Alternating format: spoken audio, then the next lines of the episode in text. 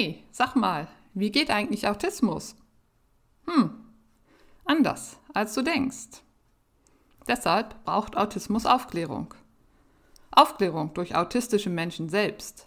Die wissen nämlich ziemlich genau, wie Autismus geht. Wer bin ich? Mein Name ist Stefanie Mehrwalter, ich bin 50 Jahre alt und habe mit 47 Jahren die Diagnose Asperger Autistin erhalten. Ich war gut 20 Jahre Lehrerin im nordrhein-westfälischen Schuldienst, Schulleiterin und lange Jahre in der Lehrerfortbildung tätig. Jetzt bin ich Autorin, Referentin und Bloggerin.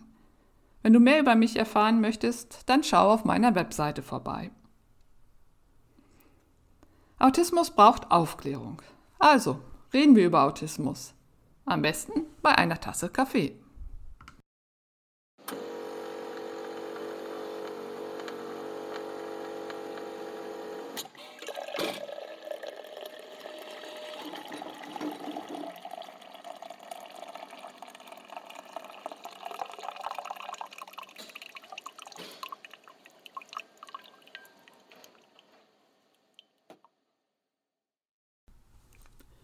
Ein Leben im Reizgewitter von den Besonderheiten in der sensorischen Wahrnehmung. Herzlich willkommen zur dritten Folge meines Podcasts. Ich möchte in das Thema heute mit einem kleinen Experiment einsteigen und freue mich, wenn Sie sich darauf einlassen mögen. Keine Angst, es wird nicht schlimm und äh, tut hoffentlich, nein, sicherlich auch nicht weh. Es dauert auch nur wenige Minuten. Wenn möglich, stellen Sie sich bitte gerade hin wenn das nicht geht, können Sie das Experiment natürlich auch im Sitzen ähm, mitmachen. Gut, stellen Sie sich bitte gerade hin. Ihre Beine sind hüftbreit auseinander. Hüftbreit heißt, dass der Abstand zwischen Ihren beiden Füßen so groß ist, dass eine zur Faust geformte Hand dazwischen passt. Nicht größer. Stehen Sie? Nun knicken Sie Ihre Knie etwas ein, geben also ein Stück weit nach, ganz leicht und kippen Sie Ihr Becken auch leicht nach hinten. Atmen Sie jetzt erst einmal tief durch die Nase ein und durch den Mund wieder aus. Also tief einatmen und durch den Mund wieder ausatmen. Und noch einmal tief durch die Nase einatmen und durch den Mund wieder ausatmen. Schließen Sie die Augen, wenn Sie können, wenn Ihnen das möglich ist. Wenn es Ihnen unangenehm ist, äh, fixieren Sie Ihren Blick auf einen festen Punkt äh, in Ihrer Umgebung. Mit dem nächsten tiefen Einatmen ziehen Sie nun Ihre Schultern hoch zu den Ohren und lassen Sie sie beim Ausatmen fallen. Also tief einatmen, die Schultern hochziehen und ausatmen und dabei die Schultern fallen lassen. Und noch einmal tief einatmen, dabei die Schultern hochziehen, so hoch Sie können und beim Ausatmen wieder fallen lassen. Atmen Sie nun ruhig weiter. Konzentrieren Sie sich ganz auf Ihren Atem. Ein, aus. Ein, aus.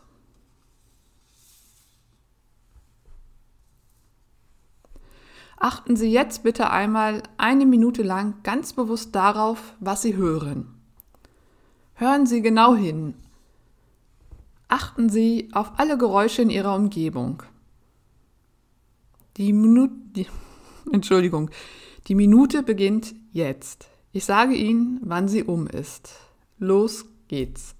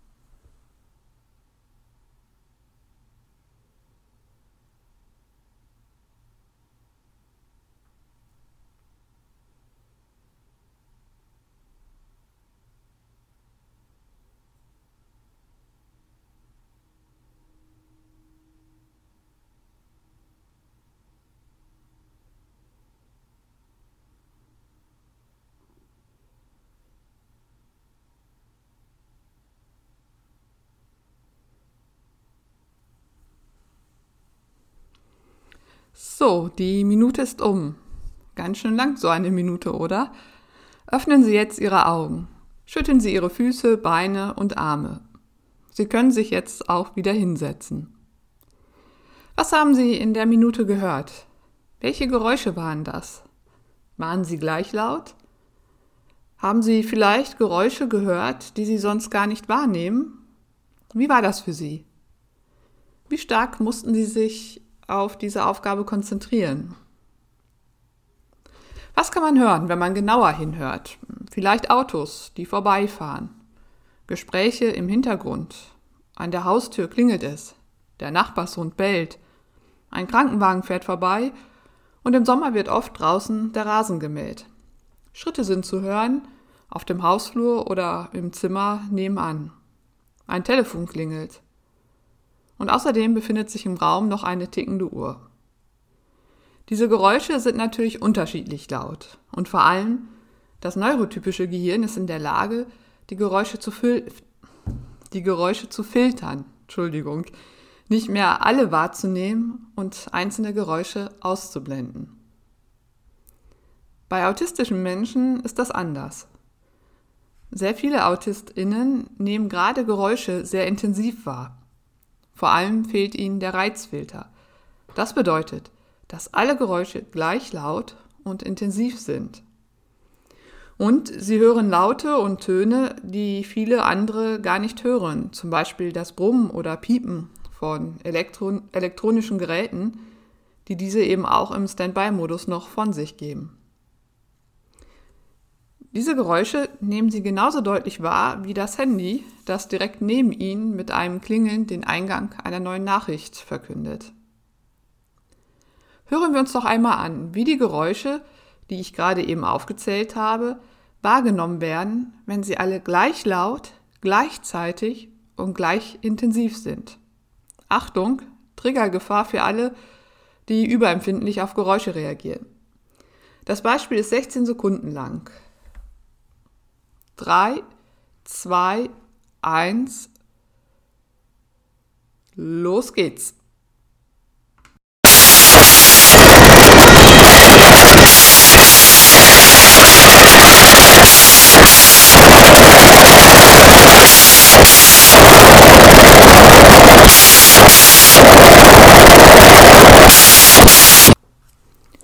Hui, ganz schön heftig.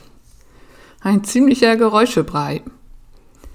Die einzelnen Geräusche sind kaum noch voneinander zu unterscheiden. Es ist mehr so ein, ein Rauschen und manche ähm, Geräusche äh, stechen dann nochmal hervor. Jetzt stellen Sie sich bitte vor, dass diese Geräuschkulisse Sie fast permanent begleitet. Anstrengend, oder? Die Konzentration lässt dann ziemlich schnell nach. Wenn die Geräusche nicht ausgeblendet werden können, geraten sie schnell unter Stress und irgendwann wird es zu viel. Sie sind überfordert und stürzen ins Chaos. Sie wollen nur noch, dass das aufhört mit den Geräuschen. Es ist nahezu unmöglich, sich dabei auf die Gespräche mit anderen zu konzentrieren, weil einerseits schon rein akustisch mein Gegenüber nicht zu verstehen ist und weil schlicht die Energie dazu fehlt. Wir erleben unsere Sinne über unsere Umwelt. Nein, genau umgedreht. Wir erleben unsere Umwelt über unsere Sinne durch die äußeren Reize. Dazu gehören neben unserem Hören noch unser Tasten, Schmecken, Riechen und Sehen. Autistische Menschen reagieren auf die sensorischen Reize oftmals überempfindlich oder auch manchmal umgekehrt unterempfindlich. Jede Autistin, jeder Autist ist in dieser Hinsicht anders. Die Überempfindlichkeit als auch die Unterempfindlichkeit sind nicht determiniert, nicht äh, festgelegt, nicht vorgeschrieben. Ein autistischer Mensch kann überempfindlich auf bestimmte Reize reagieren, gleichzeitig aber auf andere eben auch unterempfindlich. Viele Autistinnen reagieren jedoch vor allem auf auditive und visuelle Reize über. Stellen Sie sich noch einmal die Geräuschkulisse von vorhin vor. Und jetzt kommen noch grelle Lichter, flackernde Lichtquellen und intensive bunte Farben hinzu. Es wird nicht besser. Nee, es wird also noch, noch schlimmer. Das ist ein Leben im Reizgewitter. Das ist ein anstrengendes Leben und es kostet unheimlich viel Energie. Noch einmal. Menschen nehmen Reize unterschiedlich wahr. Autistische Menschen erleben sie meist sehr intensiv, gleichzeitig und gleich stark. Das autistische Gehirn kann sie nicht filtern. Behalten Sie das bitte im Hinterkopf, wenn Ihnen eine Autistin oder ein Autist sagt, es ist zu laut, zu unruhig um Sie, um ihn herum. Sie nehmen Ihre Umgebung nicht so wahr und können es sich vielleicht auch überhaupt nicht vorstellen, dass Ihr autistisches Gegenüber so empfindet. Denken Sie an die Geräuschkulisse, an das Experiment vom Anfang. Sagen Sie autistischen Menschen bitte nie, dass es doch gar nicht so laut oder unruhig sei. Sagen Sie ihnen bitte nie, dass sie wohl ein bisschen überempfindlich reagieren würden und es doch gut zu ertragen sei. Da wir unsere Welt, wie bereits gesagt, über unsere Sinne erleben, beeinflussen die Besonderheiten in der sensorischen Wahrnehmung, also die Über- bzw. Unterempfindlichkeit gegenüber einzelnen Reizen, das Leben autistischer Menschen sehr stark. Ich kann nun nicht für jeden, für jede einzelne Autistin oder jeden einzelnen Autisten sprechen. Ich kann Ihnen aber schildern, wie sich das im Alltag für mich anfühlt. Auf Geräusche reagiere, reagiere auch ich sehr empfindsam. Sie stressen mich sehr. Zum Glück wohne ich in einem sehr ruhigen Haus. In meinem Zuhause kann ich mich erholen und muss keine Energie für die Verarbeitung von Reizen aufwenden, beziehungsweise nur wenig Energie. Wenn es doch mal zu laut wird, setze ich Kopfhörer auf, die aktiv Geräusche unterdrücken. Das kann ich Ihnen sagen. Das ist eine segensreiche Erfindung, ähm, auf die ich erst ja, vor etwa einem halben Jahr gestoßen bin. Also meine Kopfhörer möchte ich nie mehr missen. Bei Zugfahrten zu meiner Tochter, die eben in Berlin lebt, habe ich sie immer auf. So kann ich die Geräusche um mich herum ausschalten und spare sehr viel Energie. Damit sind die Zugfahrten lange nicht mehr so anstrengend, wie sie es früher waren. In Filmen drehe ich die Lautstärke herunter, wenn die Hintergrundmusik zu dominant wird. Leider ist das ja so, dass viele Filme mit Musik hinterlegt sind und ähm, diese natürlich dann auch die, die Stimmung ähm, untermalen soll. Und da sind ganz oft, sind es ganz oft sind es entweder hohe Töne oder so dumpfe Töne. Und wenn ich nur noch über wenig Energie verfüge, kann ich das nicht mehr ertragen und dann schalte ich den Film ab, auch wenn ich ihn noch gerne zu Ende gesehen hätte. Da ich nur noch selten in Situationen gerate, in denen ich die Geräuschkulisse nicht beeinflussen kann, geht es mir ganz gut. Der Preis dafür ist der soziale Rückzug und der Verzicht auf gesellschaftliche Teilhabe. In den wenigen anderen Situationen gelingt es mir, je nachdem, über wie viel Energie ich insgesamt noch verfüge, die Geräusche auszuhalten bzw. zu kompensieren. Bewusstes, tiefes Einatmen und Ausatmen ist eine Technik, die mir hilft, so wie wir es am Anfang gemacht haben. Wenn ich in Berlin mit der S- oder U-Bahn fahre, schließe ich die Augen und versuche, die Stille hinter den Geräuschen zu erfahren. Diese Stille hat die Farbe Blau. So etwas nennt man übrigens Synästhesie, die häufiger bei AutistInnen vorkommt. Das ist eine Technik, die ich im Entspannungskurs erlernt habe. Sie funktioniert, wenn ich mich absolut darauf fokussiere. Es braucht allerdings wirklich viel Training, diese, diese und andere Techniken der Entspannung anzuwenden. Und sie helfen eben nur für Momente. Sie reichen nicht, um den kompletten Alltag damit zu überstehen. Aber sie geben mir Sicherheit, weil ich den Geräuschen nicht mehr hilf und wehrlos ausgeliefert bin. Ich kann sie aktiv kompensieren. Das gibt mir Sicherheit und reduziert meinen Stress. Wenn es mir nicht gelingt, die Geräusche zu kompensieren, kommt es zu einer Reizüberflutung. Heftige Migräneattacken sind die Folge. Auf die Reizüberflutung und ihre Folgen werde ich in einer eigenen Folge näher eingehen. Auch auf visuelle Reize reagiere ich über. Ich kann schnelle Bewegungen, Blick Bildwechsel, grelles Licht oder intensive Farben nicht ertragen. Sie führen automatisch in die Reizüberflutung und zur Migräne. Ganz schlimm ist künstliches Licht. Es hat lange gedauert, bis mir klar geworden ist, warum ich nach Fortbildung in einem bestimmten Raum immer tagelang Migräne hatte. Es war das künstliche Deckenlicht. Seitdem ich das wusste, habe ich Panik vor Fortbildung entwickelt.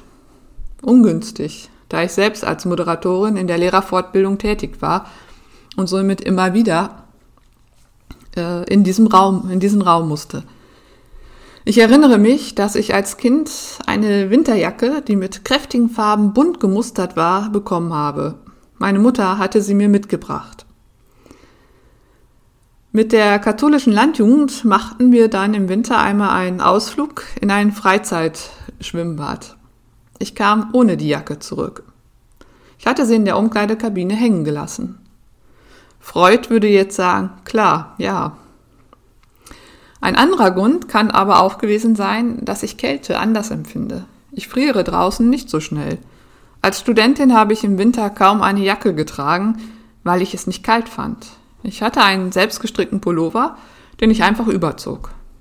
Auch heute mache ich es inzwischen wieder so. Warme Temperaturen, wie im Sommer hingegen, finde ich ganz schrecklich.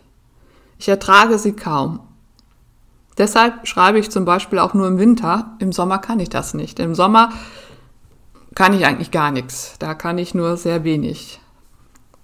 Für mich wäre es perfekt, wenn das ganze Jahr über Winter wäre. Auch ruhig ein nasskalter Winter. Berührungen sind für mich ebenfalls sehr unangenehm. Ich finde es schrecklich, dass die meisten Menschen offenbar ein Kuschelgehen besitzen. Anders kann ich mir nicht erklären, warum sie sich im öffentlichen Raum immer wieder so nahe kommen. Es wäre so schön, wenn der Corona-bedingte Abstand auch nach der Pandemie eingehalten würde. Deshalb meide ich volle Plätze, fahre nur dann einkaufen, wenn es leerer ist. Im Chor gehörte das enge Zusammenstehen bei Auftritten zu den größten Herausforderungen, die ich, logisch, mit Migräne bezahlte. Beim Einkaufen kommt es an der Kasse immer wieder zu kritischen Situationen. In meinem Lieblingsdiscounter gibt es keine Ablage, nachdem die Waren gescannt worden sind. So Ablagen, wie es sie früher gab, als ich noch Kind war. Ich muss die Waren also immer sehr schnell ergreifen und in den Wagen legen. Das ist fast der größte Stress, nur so nebenbei. Es kommt mir immer wie ein Wettrennen zwischen der Kassiererin, dem Kassierer und mir vor. Während ich also nach den Waren greife, schiebt die Kassiererin oder der Kassierer die nächsten Waren nach. Dabei kann es zur Berührung der Hände kommen. Als mir dies einmal passiert ist, habe ich meine Hand schreckhaft zurückgezogen. Was ist Ihnen total unangenehm? Was finden Sie absolut ekelig? So fühlte es sich für mich an. Diese plötzliche, unvorbereitete Berührung unserer Hände. Ich muss sehr entsetzt ausgesehen haben, denn der Kassierer meinte, Sie mögen wohl keine Berührung. Richtig. Ich empfinde sie als unerträglich. Umarmung gehen, zumindest bei bekannten Menschen, wenn auch nur sehr ungern. Aber ich weiß, dass viele Menschen dies gern haben und gern machen und so lasse ich es über mich ergehen, um den anderen nicht vor dem Kopf zu stoßen. Allein meine Tochter kann ich umarmen. Also, Körperliche Berührungen sind für mich wirklich ein äh, sehr heikles Thema. Ein weiteres Thema ist das Schmerzempfinden und die Wahrnehmung meines eigenen Körpers. Ich nehme klassische Schmerzen nicht so intensiv wahr, im Gegensatz zu meinem Körper. Ich habe ein sehr gutes Körpergefühl und bemerke zum Beispiel Veränderungen zu einem Zeitpunkt, wo die meisten Menschen nichts bemerken würden. Nicht immer weiß ich jedoch, ob die Beobachtungen für den Arzt oder die Ärztin wichtig sind. Meine Schilderungen wirken dann schnell so, als ob ich mich anstellen würde. Auf der anderen Seite wurde beispielsweise meine Migräne jahrelang nicht ernst genommen, weil ich nicht leidend wirkte. Gerade im medizinischen Bereich braucht es noch viel Aufklärung über Autismus, um autistische Menschen angemessen behandeln zu können. Zur Wahrnehmung gehört auch, dass AutistInnen gerade im visuellen Bereich kleinste Details wahrnehmen und winzige Unterschiede oder Gemeinsamkeiten erkennen. Man kann hier von einer Wahrnehmungsbegabung sprechen. Ob diese bei mir auch so ausgeprägt ist, kann ich gar nicht richtig beurteilen. Mir ist nur oft aufgefallen, dass ich andere Dinge sehe. Und wahrscheinlich ist es auch kein Zufall, dass ich einen Teil meines Studiums mit dem Korrekturlesen finanziert habe. Hinsichtlich der Gerüche oder des Schmeckens habe ich keine Besonderheiten. Ich würde sogar sagen, dass ich Gerüche eher weniger intensiv wahrnehme. Sie hören, die Besonderheiten autistischer Menschen in der sensorischen Wahrnehmung, die vor allem in Überempfindlichkeiten bestehen, greifen also tief in das Leben und den Alltag ein. Sie erzeugen Stress, Stress, der kompensiert werden muss. Dies geschieht vor allem durch sozialen Rückzug. Das eigene Zuhause kann ich meinen Bedürfnissen entsprechend gestalten. Sozialer Rückzug bedeutet auch, die Pausen zum Beispiel nicht mit den KollegInnen zu verbringen, um sich zu erholen. Also nicht gemeinsam zum Beispiel in die Kantine essen zu gehen, sondern allein im Büro zurückzubleiben oder aber einen kleinen Spaziergang zu machen. Nicht an Treffen, Unternehmungen teilzunehmen oder auf die Toilette zu flüchten, wenn es zu viel wird. Wenn ich den Reizen nicht entkommen kann, helfen Hilfsmittel, wie zum Beispiel die Kopfhörer, die aktiv Geräusche unterdrücken, Ohrstöpsel, eine Sonnenbrille, das Fokussieren auf einen einzigen Reiz, Reiz der sogenannte Tunnelblick. Dann bin ich allerdings nicht mehr ansprechbar und reagiere auch nicht mehr. Auch helfen Tricks wie zum Beispiel rückwärts von 100 herunterzählen, wobei ich mich konzentrieren muss und die anderen Reize quasi in den Hintergrund dränge. Ein typischer Bewältigungsmechanismus ist das Stimming. Das sind stereotype, sich wiederholende Bewegungen, wie zum Beispiel mit den Fingern schnipsen oder mit dem Oberkörper wippen.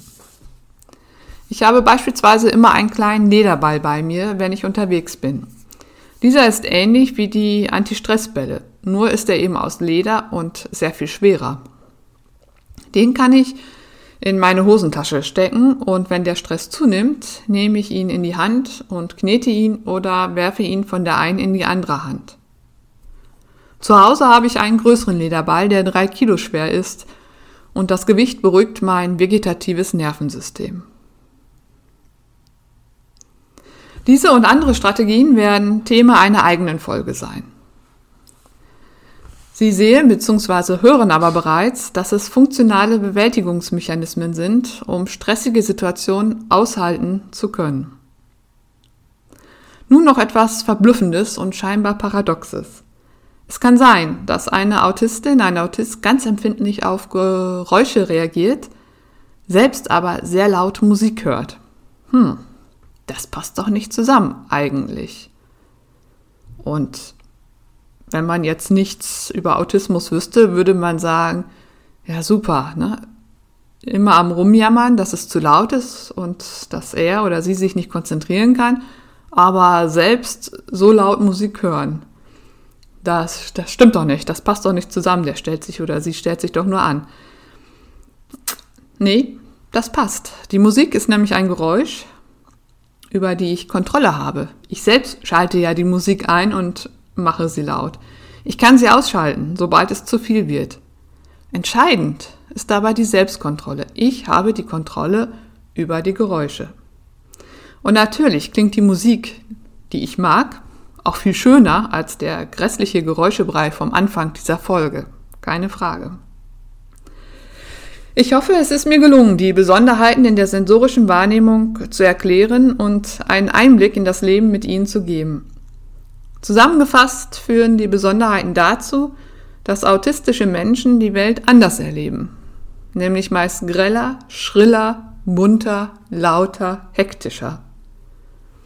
Während ein neurotypischer Mensch ganz entspannt sein kann und den Moment genießt, kann beim autistischen Menschen bereits ein heftiges Reizgewitter aufziehen.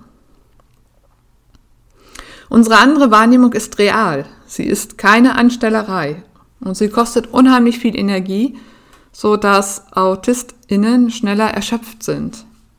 Ganz oft herrschen im autistischen Kopf einfach nur Chaos, Überforderung und Orientierungslosigkeit. Das hat, wenn auch nicht nur, aber doch sehr viel mit der anderen sensorischen Wahrnehmung zu tun. In diesem Sinne wünsche ich Ihnen und uns eine angenehme Umgebung, was auch immer für Sie und für mich angenehm bedeuten mag. In der nächsten Folge geht es weiter mit den manchmal sehr speziellen Interessen und Vorlieben von Autistinnen.